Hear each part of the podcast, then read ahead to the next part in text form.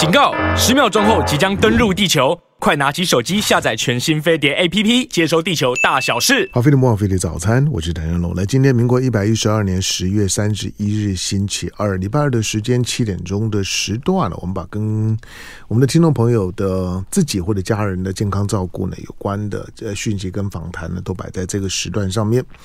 好，那长时间的星期二的七点钟的时段呢，它之所以叫好，又又叫做除了每个月呢会有一次的。这个呃孙维新的科学杂志的单元之外，那有潘怀忠老师的医学新知，其他的两到三周的时间呢，大概都是台湾各科别的名医呢会来到节目的现场，那跟大家分享了他们一些的专业的知识。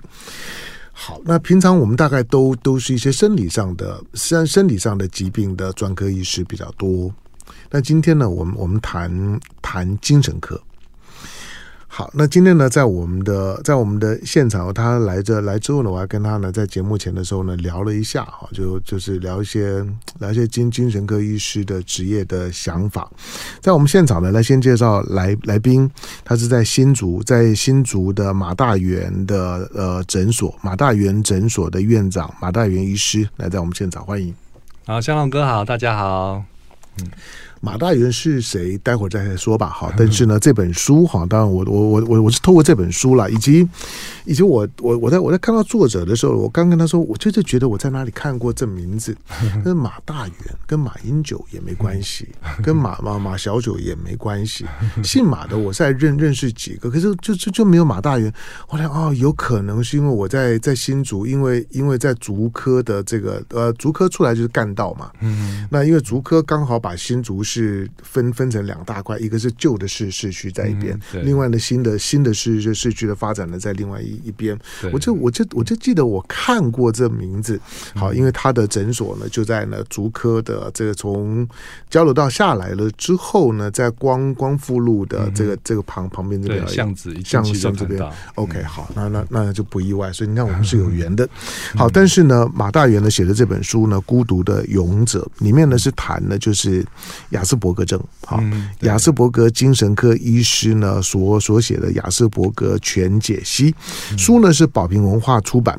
好，我介绍一下呢马马大元马马大元呢国立阳明大学，他是医医学系。我刚刚特别问他，就是念医学系，那干嘛走走走精神科呢？但我我没有我没有任何褒褒贬的味道了，我我只是一个外行人，我本来想说说当医生的，嗯，走医美啊，对不对？对啊。当个当个外外科的大医生啊，在大医院里面呢、啊，嗯、大科 那个比较好赚钱呐、啊，所以我不知道精精神科好不好赚。我只是本人这样子讲，我说那你那你阳明好歹这个就是在在台湾数一数二的医医学院，那你干嘛走精精神科？好吧，他刚刚就就跟我讲说为什么为什么为为为什么？好，然后呢，他嗯。他在呃民民国一百零一一零三年的时候呢，全国十大温暖我心的抗忧郁医师，他也是新竹市的这个优良医师，同时也当选呃民国九十四年当选全国好人好事代表。对，他精神科医师当当到好人好事代代表，哦、这个讲一下讲一下为什么？对啊，就那一年那时候我在呃新竹的空军医院服务，然后刚好是遇到我我记得是爱丽风灾。哦，后后山就有灾情嘛，然后我们就是被卫生局派到山上要照顾心理健康，因为如果家人过世啊，好多人会很忧郁，然后后续就有一些自杀的状况，创伤症候群，对，创伤症候群，对。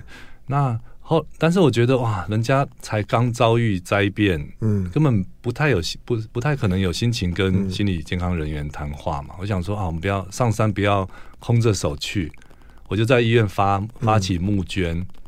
就是有钱捐钱啊，然后有物资捐物资。嗯、我还打电话问村长说：“哎，你们现在最缺什么？”好，然后最后弄到一个军卡车这么多的物资，然后就就上浩浩荡荡的上山这样子。哦，OK，好，OK，好，就是就那时候那参与参与灾祸救援。嗯。好，因为我在我在我在我在看到马大元，我在我在跟他聊的时候，觉得哎，这个人在当然我我今天第一次第一次访问他，第一次认识。我在跟他聊的时候呢，从我问的一些问问题，马大元大家会觉得，哎，你问你为什么会问我问这些问题？嗯、我听到他姓马，然后我看到 狗看到马的，当然这个跟书的内容 无关，他姓马。嗯，那我看到马马大元的时候，你知道你的听声音听不出来，嗯，可可是你的外形你的容容貌，嗯。非常的非常的不中原。对啊，对啊，很多人讲啊，单眼皮，嗯，然后感觉上面。应该是有那种的北方的蒙蒙古啦，嗯、或者是那种那种的那种的味味道，在你身上蛮蛮明显的。对啊，对啊，对啊，我们这个马就是回族嘛，嗯、所以所以你 你们你们你们是有回族的背背景的，对，是穆斯林。嗯，对我呃，爸爸以 以上都是穆斯林，嗯，北边对、嗯，很特别。好，嗯、当然在台湾。啊，这这个已经是题外话了。本来我、嗯、本来我突然间想要问你说，好，那那你对现在的以阿的我的想想法是？好，好算了，这个先跳 跳跳过去。来，回到呢，回到这本这本书。刚刚来来，你还是可以跟大家说明一下，就是说你你呃，你是阳明医医学系，嗯嗯，阳明医学系，但是你为什么选了精神科？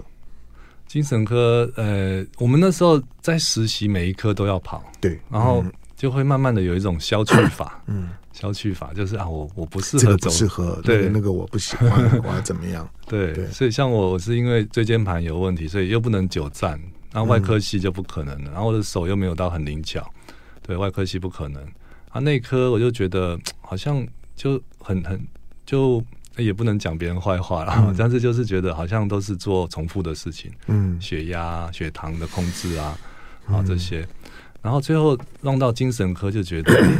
好像蛮有意思，蛮、嗯、深奥的。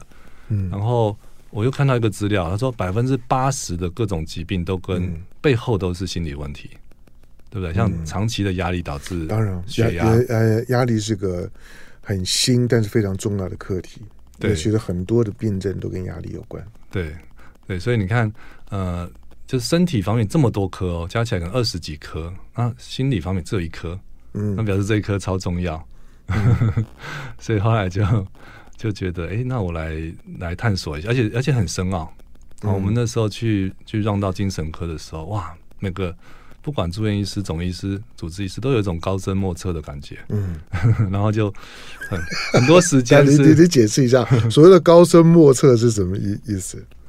他呃、欸，就是。像我们这个开会就不像别科，要是很讲究效率哦，赶快要 X 光片什么资料，赶快看，赶快回来，赶快做判断，然后下一个呢？哎、欸，我们开会不是，我们开会很很诡异哦，那个气氛，那个年代还可以抽烟嘛，就看到几个主治学长就拿着烟在那边沉思，哦，然后这个病人，嗯，童年童年有探索过吗？就这样，就整个步调就慢下来了。对，很有意思，那个感觉就是突然很很忙碌，各个一直冲一直冲，然后突然到这边就停下来了，那个印象特别深刻。对，我你刚刚刚讲这话，这很有画面感。好了，对我我当然我我过去因为这个节目做做很久嘛，所以当然我我刚才也很诚实讲，就是说平常在精神科访问的非常少，非常非常少，很有限。那但是其他的内外科，我常讲说外科要看手，对不对？然后内科呢，内科呢看你的。看看看脑子，然后就是就用用脑子，然后然后要反反复复的去解在解读，因为内科有很多是靠解读的，但精神科也一样。可是精精神科的复杂度在在于，在于他可能没有一个一个很简单的教科书可以可以可以去训练好一个一个一个精神科的医医师。这个内那内外科都有它的 Bible 是非常不一样的。而且内外科你只要我觉得医术 OK 就可以了，对不对？但是精神科。你医术再好哈，你没办法跟病人建立关系，那后面都不用讲，对不对？因为我们、嗯、我们的病人大大大多都有防卫心，像青少年呐、啊，或者非自愿个案，比如来戒毒戒酒的人，但、嗯、他他有防卫心的，嗯，所以他不把你当朋友的话，你讲什么，他的耳朵是关起来的。你知道我我访问你啊，从刚从刚刚我们在。在开麦之前在聊天，到我现在访问你，嗯、我我我跟马大元说，哦，你大概是我看我认识精神科里面还蛮健康，还蛮正常的一个，就是。他他他他说小孩生很多，所以四个 四个小孩。我说哦，那这个大概只有只有回回族呢，会会是现在 在台湾很少生到四个小孩。好，那以他以以马大元的年纪来讲，自己当医生，然后呢生到生到四个小孩，他说他很喜欢小孩，说他很很可爱，好吧，这很棒。但是我我我刚刚讲那句话呢，对精神科没有不敬的味道，就只是我访问的一些精神科医师啊，访问之后我都会觉得说。你们，你你是不是该休息了？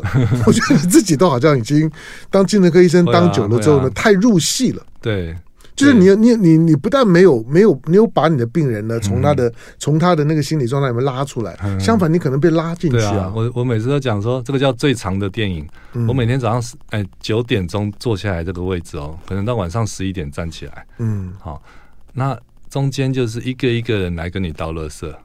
嗯，对不对？有时候一天可以看到一百个人，但会会找你的，会找精神科医师，那一定是到乐色啊。对，很 happy 的时候不会来找你啊。对，所以我就说这个最长的电影，而且是一个呃不是那么正向的电影，对不对？因为都是不快乐才会来来找医生，然后都很急的想把自己到底有多不快乐、多惨，一直一股脑的呈现在你面前。然后这个听完再换下一个，下一个听完再换下一个，嗯，下一个。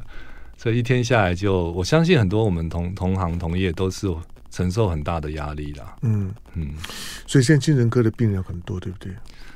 越来越多，对，因为我我全世界统计都是越来越多。没错，我我我觉得到当我在想说，是不是因为大家的这种的，就是说精精神方面的状况真的越来越多，还是说大家现在不再讳疾忌医？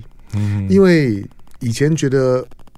我骂人家神神经病，你就你就就觉得精神状态有有问题啊？他把会很容易把一个人污名化。嗯，我可以我可以告诉人家说呢，呃，我我得了 can cancer，我我心脏不好，我高血压，这这些呢好像都不太会造成自己在人格人格上面或者担心别人会怎么看我。可是有关于精神方面的问题会。对啊，所以在过去，大部分人可能觉得，就算就算知道这自己有某种精神状况的时候呢，可能都不太愿意找医生。不过现在呢，我我觉得这种观念打开了之后，愿意去寻求专业的精神科医师帮助的那个比例大概提高很很多。好，所以你你也会感觉，因为你你已经开业非常久了，嗯，哎哎，你职业多多久？你说二十几年？二十六年。所以所以你会你会你会看到你的病人的成成长曲线是很明显的。对啊，我前面二十年都在医院，那医院很辛苦，因为都照顾最严重的患者，视觉失调啊、躁郁症啊，嗯、呃，严重的一直自杀的忧郁症啊，或者戒酒戒毒啊，老人失智、老年失智症。那这六年是自己开诊所，哇，就我就觉得更多元了。嗯，就是呃，像我的现在一年看大概一万多人次的话，有一半都是儿童青少年，有一半都是儿童青少年。一年一万多人次啊，嗯、那那那那你一一天三三四十个，对，就一个月八八百多嘛，嗯，八百八九百这样子，对，那那很多。很，哎、欸，这个量还算少哦，嗯、算少。我们的老师一一个月就可以看。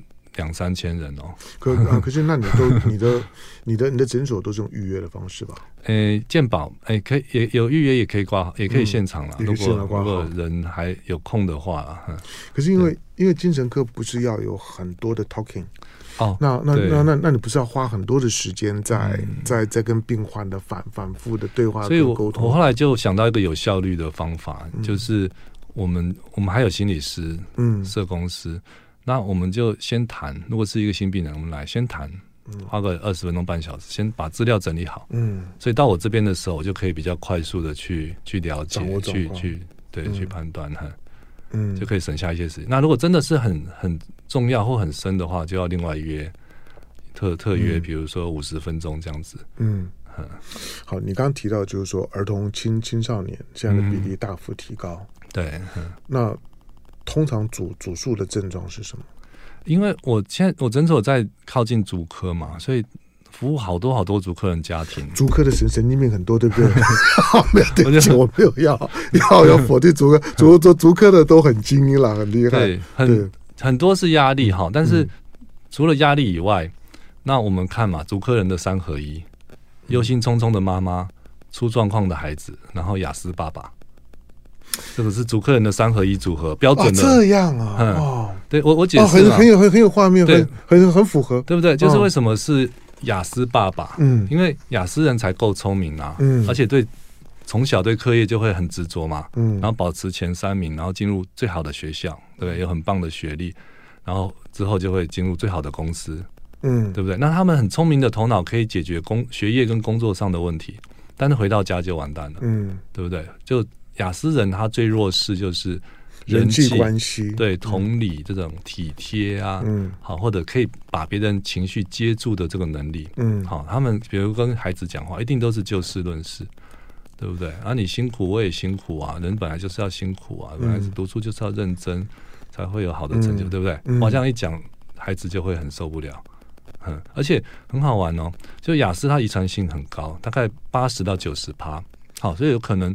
通常的最常见的模式是这样，就妈妈被学校告知说：“哎，你的孩子不太跟同同学互动，格格不入。”呃，所以你可以去带去给医生评估一下。然后医生评估完说：“哎，你小朋友是雅思。”然后他妈妈妈就问说：“雅思是什么？”然后医生就解释，解释完妈妈就恍然大悟：“哎，那我老公也是雅思哎，就买一送一。嗯” 然后再想，在想：“哎，不对啊，我公公婆婆或者我小姑，对不对？我我小叔。”好像也有哎、欸，嗯、好，就这个，因为遗传的比例非常非常高，好，比我们想象的还要高，所以就会有个状况哦，叫做雅思喜欢为难雅思，嗯，因为雅思人各有各的执着，对，比如雅思爸爸他的执着就是工作狂，工作上有很优秀的表现，完美的表现，那雅思儿子他的执着是我打电动要最厉害，排名要最前面，嗯、那这个爸爸一定看不惯这个孩子。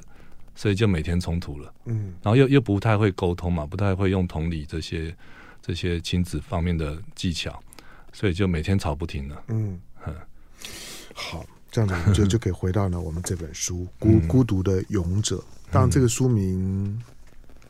书名书名取得太悲壮了，对啊，对，其实我们我我们在讨论的呢是，就是说雅斯伯格症状，雅斯精神科医师呢所写的雅斯全解析。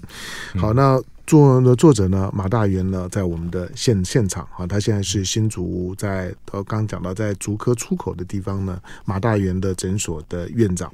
好，那这这本书呢宝瓶文化出版了，进广告，广告回头之后呢继续跟在我们现场的马大元聊。好，非常不枉费的早餐，我是谭家龙。来，这本书来作者马大元啊，他现在是新竹市马大元的精神科诊所的院长。我我可以加精神科嘛？对，嗯、对马大元精神科诊所的院长。嗯、好，那这本书呢，《孤独的勇者》啊，它有个副标题呢，雅思精神科医师所写的雅思全解析。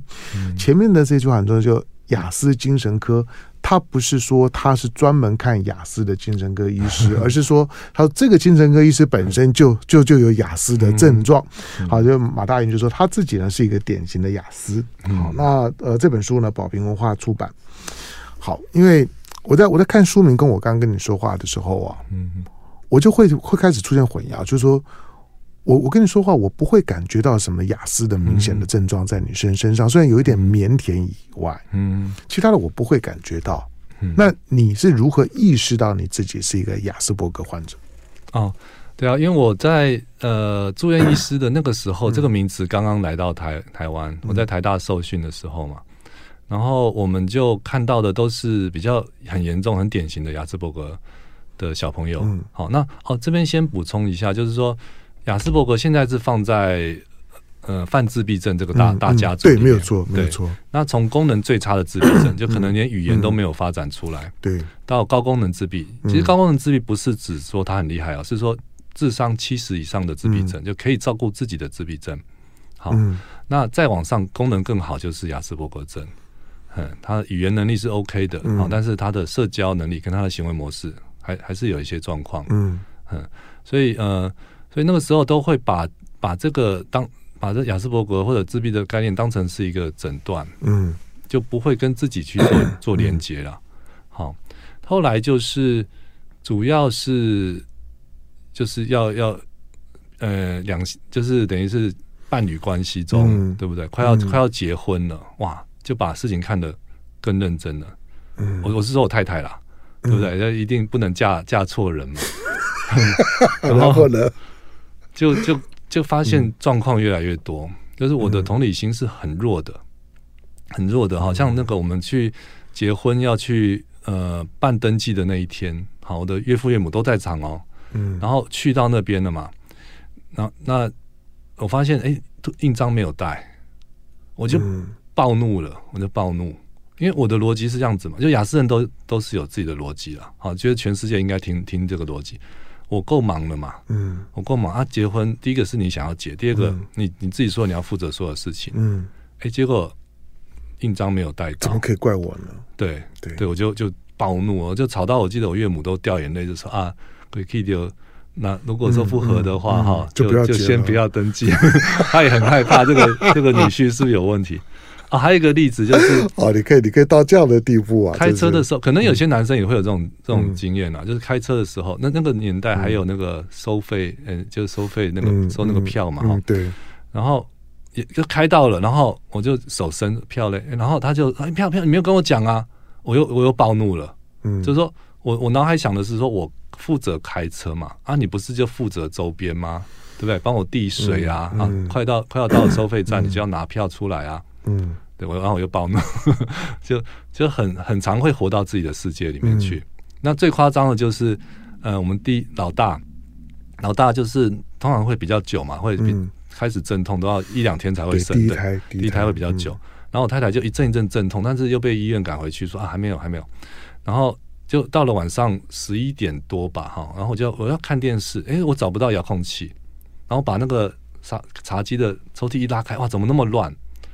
我叫我太太下来整理，嗯，她阵痛哦，在楼上休息，然后我就我我我我说她就就很一定很悲痛嘛，我要快生了，在痛的，你还我就说你又还没有要生，但那你很厉害，那之后老婆还还 还帮你生二三四四胎，这种的老了老公如果 要要要不是你从雅斯伯格去解释啊，这种老公当然就赶快脆了，对啊对啊对，就是很不可思议嘛哈。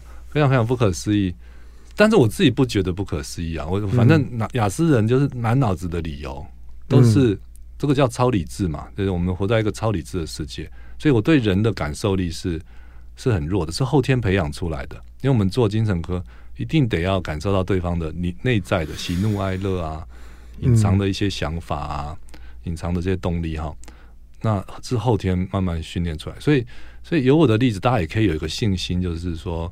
亚斯人是可以改变的啊！如果你有雅，你有个雅思老公，他是可以有机会可以改变的。所以你你觉得你的同理心有在社会化的过程当中，嗯，变强了、嗯，改善了。对，对，因为我们讲同理心哈，一般人尤其是女生，好，我们讲书里面叫 NT 嘛，叫 neurotypical，、嗯、就典型神经分布的这、嗯、这这群人哈，嗯，他们本来就是活在关系的世界。对，你看两个女生讲话、嗯、聊天，大概百分之八十都在讲谁跟谁怎么样，谁跟谁又怎么样。没有错，跟跟男生不一样。对，跟男生不一样。对，所以男生的大脑比较偏雅思，而女生大脑就比较偏呃，就是 NT 哈。嗯。那呃，所以对女生来讲，或对一般来讲，这个是浑然天成的。嗯，对不对？那但是我我们雅思，哎，我书里面特别为了这个同理有写了两个章节哈。很多人说雅思人没有同理，但不是，是选择性的同理。像我第二个儿子也是也是雅思嘛哈，特质的哈哦，就是我今天讲的雅思，其实包括雅斯伯格症跟雅思特质。嗯，雅斯伯格症大概是三十几分之一了哈，已经很多了，但是特质加下去又更多，嗯，更多哈，所以我我估计五分之一的男生，十分之一的女生都是都是雅思。嗯，好，那我第二个二四马二马四哈也是雅思特质。那我那个我就观察我这个第二个儿子，他对于动物超级同理。嗯，好，猫啊狗啊，像有一次他看到一本书，他看不下去了，就那个书讲一个很感人的故事，一只狗被车撞到受伤，然后脊椎断裂，什么眼眼睛瞎掉，他就看不下去，他很痛，他是把耳朵遮住，然后离开那个房间的。这个把耳朵捂住也是雅思的小朋友很常见的一个典型的一个症状哈。那呃，动物妈妈全家人哦，妈妈的感受他会在意，那我的感受。他不太不太解读得到，嗯，好，然后更更诡异的是东西，像我大儿子是过动儿啊，然后他他会暴怒，然后他把有一次暴怒，啪一脚把那个沙发的那个扶手啪就拽就踹踹踹断了，然后他就大哭，我老二就大哭，好，他对东西又又有又好有同理，有没有？所以亚斯人不是没有同理哦，他是选择性的同理，嗯，好，他只要把这个你原本有同理的这这些。呃，这些人啊，或者项目，或者动物，把它推往外推就好了。嗯，往外延伸出去。可是他他变得很个人，就是说其他人如果对他不熟悉的话，嗯哼，没有这么长时间的相处，观察，嗯、还有就是说对于他可能是某某种的某种症状嗯的理解。嗯你你你一定很难很难很难谅解或者是接接受很难这样一个是，如果你把它当做是一个所谓的正常人，嗯、你一定很难接受他的他的行为啊。对，所以所以说你看哦，就是雅斯伯格倾向的人哈，尤其是很认真的这一群人，他、嗯、我觉得很大一个比例他会社会化。好，最典型的描述就是 我的老公在外面被大家在大家心中的印象是彬彬有礼，嗯，然后专业度很高。但是回到家变成一个暴君，嗯，对不对？因为他回到家，他就回到原来的样子了。好，然后就会呃管东管西啊，喜欢下指令，嗯、对不对？嗯、你们吃我的、喝我的、穿我的，就要听我的。嗯，这个是一种典型的雅雅斯爸爸，嗯、就在外面彬彬有礼，然后回到家变成暴君。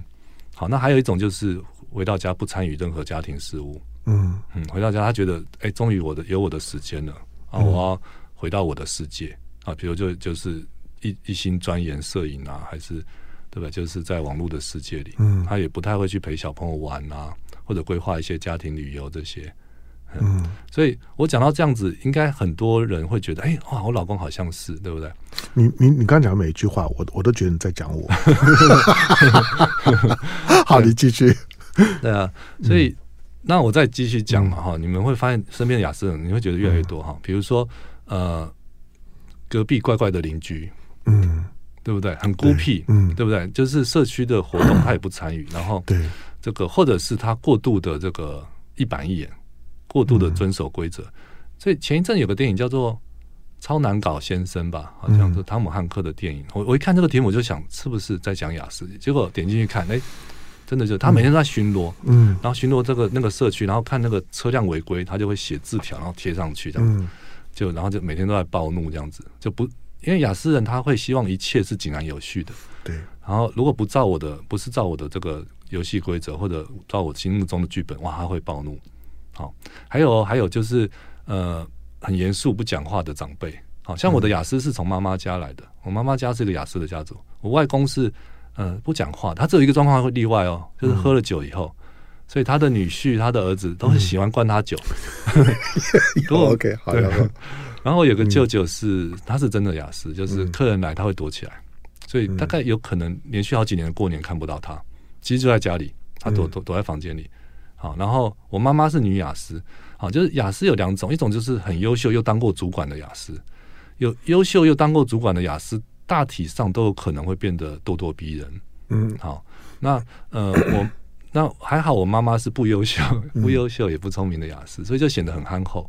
很木讷，很憨厚，嗯，然后大家讲的笑话他也听不懂，然后做事情就是我叫做我行我素嘛。比如说他的看电视的模式就是走到走到电视前面，然后拿起遥控器，啪就转自己想看的，嗯，他不会管你们有没有在看哦，所以我们就哦又来了这样子，嗯、好，那就是他的模式。然后他对于呃情感上的感知力很弱，比如说我小时候有一些美术作品啊、作文比赛的得奖，我都留得很好。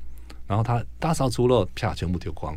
嗯，他他察觉不到孩子的情感是在哪些哪些东西或哪些事物上面，很特别啊。嗯、所以，我们小时候是会会很挫折。就是如果你有你有个雅思妈妈，那你自己不是雅思的话，你会非常非常挫折，就会觉得那个妈妈好像没有没有爱的成分哈。但长大之后，我发现不一样，完全不一样哈。就我妈妈就是，哎，你要你要练习，所以。你大脑有个翻译机，就如果你身边有雅思人哈，你要去练习翻译他的言语。像我妈妈现在打电话来，她永远都在讲一件事情，这件事情就要花个前三分钟讲。说你们诊所前面有个电线杆，电线杆上面有个变线变电箱，嗯、你不要靠近那个变电箱，你会生病。嗯，好，你尽量往后面坐。电磁波，对，电磁波啊，嗯、不然就是有一天你们赶快搬家。妈妈求求你，最后都是这句话：妈妈求求你，求求你要照顾好自己身体。好，讲完了，然后才会讲别的事情。嗯，那。我早年一定会觉得很很烦嘛，对不对？嗯、就是你为什么都要讲重复的事情？但是后来我就知道，学会说要倾听他的出发点。嗯，他出发点就就是就是关怀，嗯，关怀。然后我妈，然后我就慢慢的发现这个雅思妈妈的优点，比如说你有好的表现，好考一百分，他会跳舞，很特别，好，很少人的妈妈会跳舞。他说我儿子考一百分呢，啊，我记得我那我考上医学系的那一天，他在那边跳了一天的舞。我也会，如果会会会，我相信。很开心啊，发自内心就说我儿子是 doctor 耶，我儿子 doctor。可是我们看就很尴尬，因为有亲友会来道贺嘛，他还在还在跳哦，然后他还问哦，你你知道 doctor 怎么拼吗？嗯，好，就问一些很奇怪的话，然后就问完然后又跳舞，然后他到现在都看到我就会抱我，然后就说啊，妈妈以你为荣。好，就是我不知道他从哪里学的，但是很很温暖，对不对？比一般的妈妈，我觉得一般妈妈可能。心心内心很复杂，就是很多憨厚可爱呀。对对，所以我觉得雅思妈妈是是憨厚可爱的。所以，但是另外一种就很可怕，就是就是又优秀又当过主管的雅思妈妈，哇，像很多校长啊，还是这个，其实一届也很多了哈。嗯，律师、法官哈，真的连自己对自己孩子都是一板一眼。嗯，好，然后要听我的，他很容易就变成是一种一种。一种控控制欲的感觉，对，就是压力会超级大。OK，好，那我我我我刚听你讲那段，我觉得收收获很很大。嗯。对我自己以为以为对雅思啊，对自闭症，因为我也我也我也会高度的去投入一些对于自闭症协协会啊、自闭症家庭的关、嗯、关心啊，每年啊帮他们去募募款啊，就是，嗯、但是那那那那这都是属于属于社会活活动的，但是对于就是说实际上面跟他们的生活相处，如何去辨识，以及如何能够产生跟他们的互动感。嗯，那个呢，其实其实对大部分人其实其实都不具备这样的能能力，你连你连你连对他们。的雅思症状的那个病视感啊，可能都很弱。有时候你就会觉得啊，这个人就就是杂念啊、唠叨啊、控制欲啊，这个人就就就是冰冷啊、不好相相处啊，没有没有没有感情啊，这些大概都是我们在哪哪怕是亲人互动都很容易出现的标签。可是这个标签啊，如果你知道那个标签后面可能是一个我们不太太容易意识到的所谓的亚斯伯格的症状。嗯哼，那可能他都会得到缓解的啊、哦。原来那个你再怎么跟他讲是没有用的，嗯，其实那个是他的内内在的一种的症状表现。那、嗯、在我们现场的马大元医师，在新竹的马大元精神科诊所的院长，这本书《孤独的勇者》，因为他写特别有说服力。你刚听他讲的时候，因为因为他自己非常清楚的意识到呢，他自己身上的雅斯伯格症状，所以这本书《孤独的勇者》，雅思精神科医师呢所写的雅思全解析，如果自己的孩子或者家人，或者对自己的有理解上面的困难，如果你发现自己的人际关系，那不管是跟亲人，或者是跟跟外人，或者在职场，你的人际关系有困难，我觉得你可能退一步，先从雅思的角角度呢去理解一下。嗯，它不是一一定是这个答案，但是有可能是是是这个答案。嗯，就是呢，从这个角度开始，你认识雅思之后，也许你原来的人际关系，它得到了一个比较好的切入点，同时也得到了比较好的解决的方式。因为你认识到了之后，它就比较有解决的机会。来进广告，回头之后继续跟马大元聊。好，飞碟魔网，飞碟早餐，我是谭家龙，我。我低估了我的我今天的访问了。我原来只是认为说就就是一小时的单元，然后借着一本书，一位精神科医师，然后谈一谈之后呢，再提醒一下大家对于这种的，特别是现在呃。算是在精神科里面很热门的概念，嗯，就是在精神科的这些呢搜寻当中来讲呢，雅斯伯格是是大概大概呢被搜搜寻的热度很高的概念。可是到底什么是雅斯伯伯格？你认识这个症症状，你把它理理解成为一个一个所谓的轻自闭。在在社社交功能上面有某种的障碍的，或者你可能电影戏剧看多了之后呢，有一些所谓的高功能自闭症、高功能雅斯伯，它呈现出呢某某种呢让你不可思议的天才特特质，那些呢都会让我们产生了先入为主的。成见或者是偏偏见，你会认为雅思就应该是是有有这种特，他一定在某些方面有一些正常人没有的特异功能，这个是我们会有的认识，但不见得大部分可能都没有。第二个呢，其实更困难是，那如果你自己或者你身边的人，或者像是马大元说的，就是说雅思呢的遗传的机会非常高，那你跟你的亲子关关系都可能会出问题，或者你刚刚讲配偶关系，我说如果说不是有很强的那种的那种的同理的。能能能力，马大勇，我管你是是什么医学系，什么当然跟你离婚呐、啊！我我已经我已经在在在阵阵痛了，你还叫我来收收拾个一个乱的桌子，什么东东东西，那个是很正常的反应。但是如果你从雅思的角度去理解，你就知道他可能需要一些特别的宽容跟对待。好，那我们回到回到一个一个一个基准点上面来讲，我们我们对于周围的人，我们如何去理解它有没有可能是雅思的某种的症状？嗯、好，呃，我们从小时候来看哈，嗯、其实最快大概一个多月就可以辨别了，嗯，好，就是是不是属于犯自闭症？好，嗯，因为一个多月开始，小朋友看到东西之后，他最有兴趣的百分之百一定是人的脸，嗯，那眼睛更好，他就会对 对到跟你眼睛对到，然后你甚至移动。他会追，嗯，对不对？眼眼球会跟着你会追，对，那这个几乎就不可能是自闭症了。嗯，好，他对人脸最有最有兴趣。那但是雅思的或者自闭的小朋友，他就对人脸没有那么那么有兴趣哦、嗯。然后再大一点，就看他玩什么。好，如果是一般小朋友，你看哦，但凡就是类似扮家家酒，嗯，就手上有好几个东西，他就会有故事出来了，会拟人化，有爸爸，有妈妈，对不对？有好朋友，有好人坏人。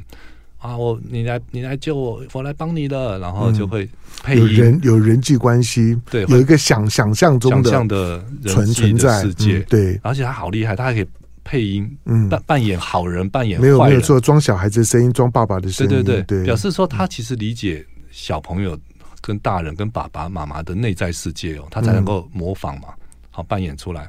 那但是雅思的小朋友他就他他不会这样玩，好，他会比较机械式的，比如说。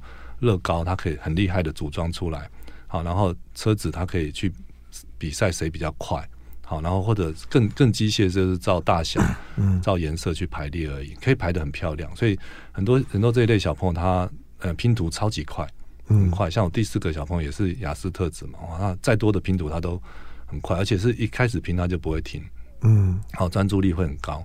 好，那那再大再大一点的话，就是就是看人机互动了。嗯，好，就是比如说，我常问一个，就是说你在学校有没有好朋友？这第一个嘛。好，但是雅思的好朋友通常都定义成就是志同道合，就比如说一起打篮球的，一起聊聊那个呃电动游戏的哈。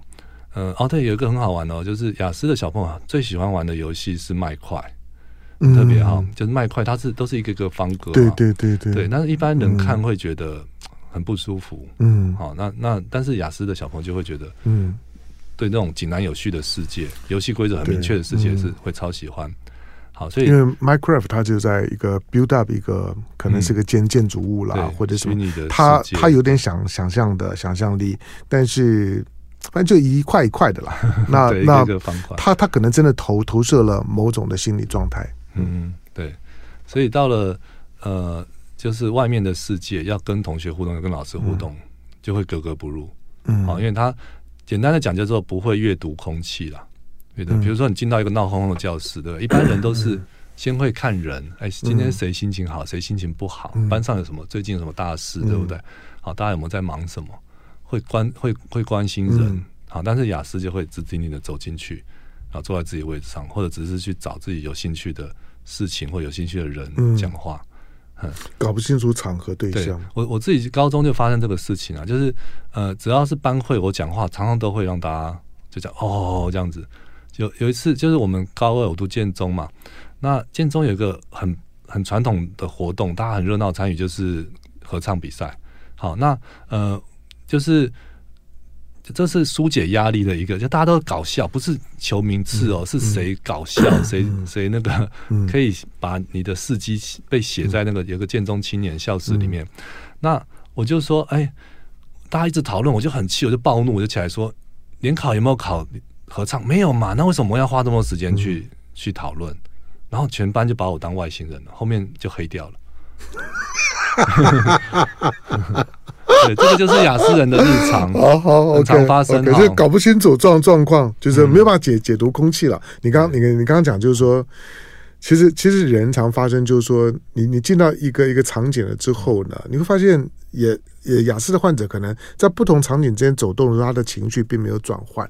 哎，也是，对对对，就是比较硬。家职场或者是在一个社交场合当中，对他来讲没有什么差异性。对，但是我还是要勉励，就是说，真的还是可以变，因为亚斯人的头脑是好的。嗯，对，你只要用你用那个你聪明的头脑去刻意的学习，嗯，同理心观察。像我现在要一直一直观察香龙哥的表情嘛，就我我我跟你讲话，我要很用刻意的去嗯去观察，我才能够对得上话。嗯。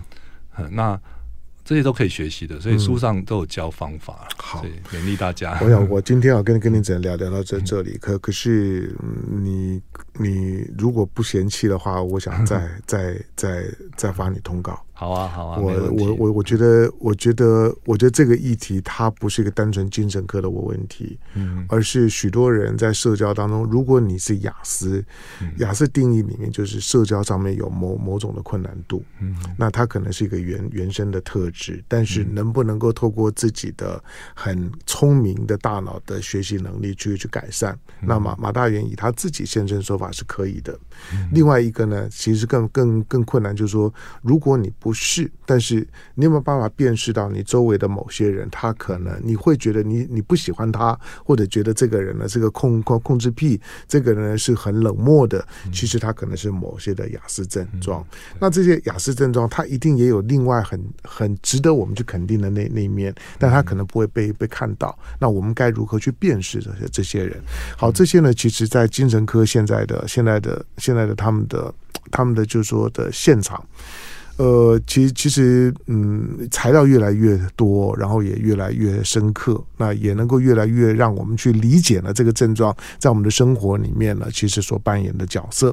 来，非常感谢呢，今天第一次到我们现场的那新竹呢马大元诊所的院长，那马大元今天来到我们现场。好，这本书呢，《孤独的勇者》，雅斯精神科医师呢自己所写的雅斯全解析，我我倒是真的很乐意呢，高高度的推荐这本书。好那作者马大元出版社呢保平文化。好我们再再找马大元来。就爱你 ufo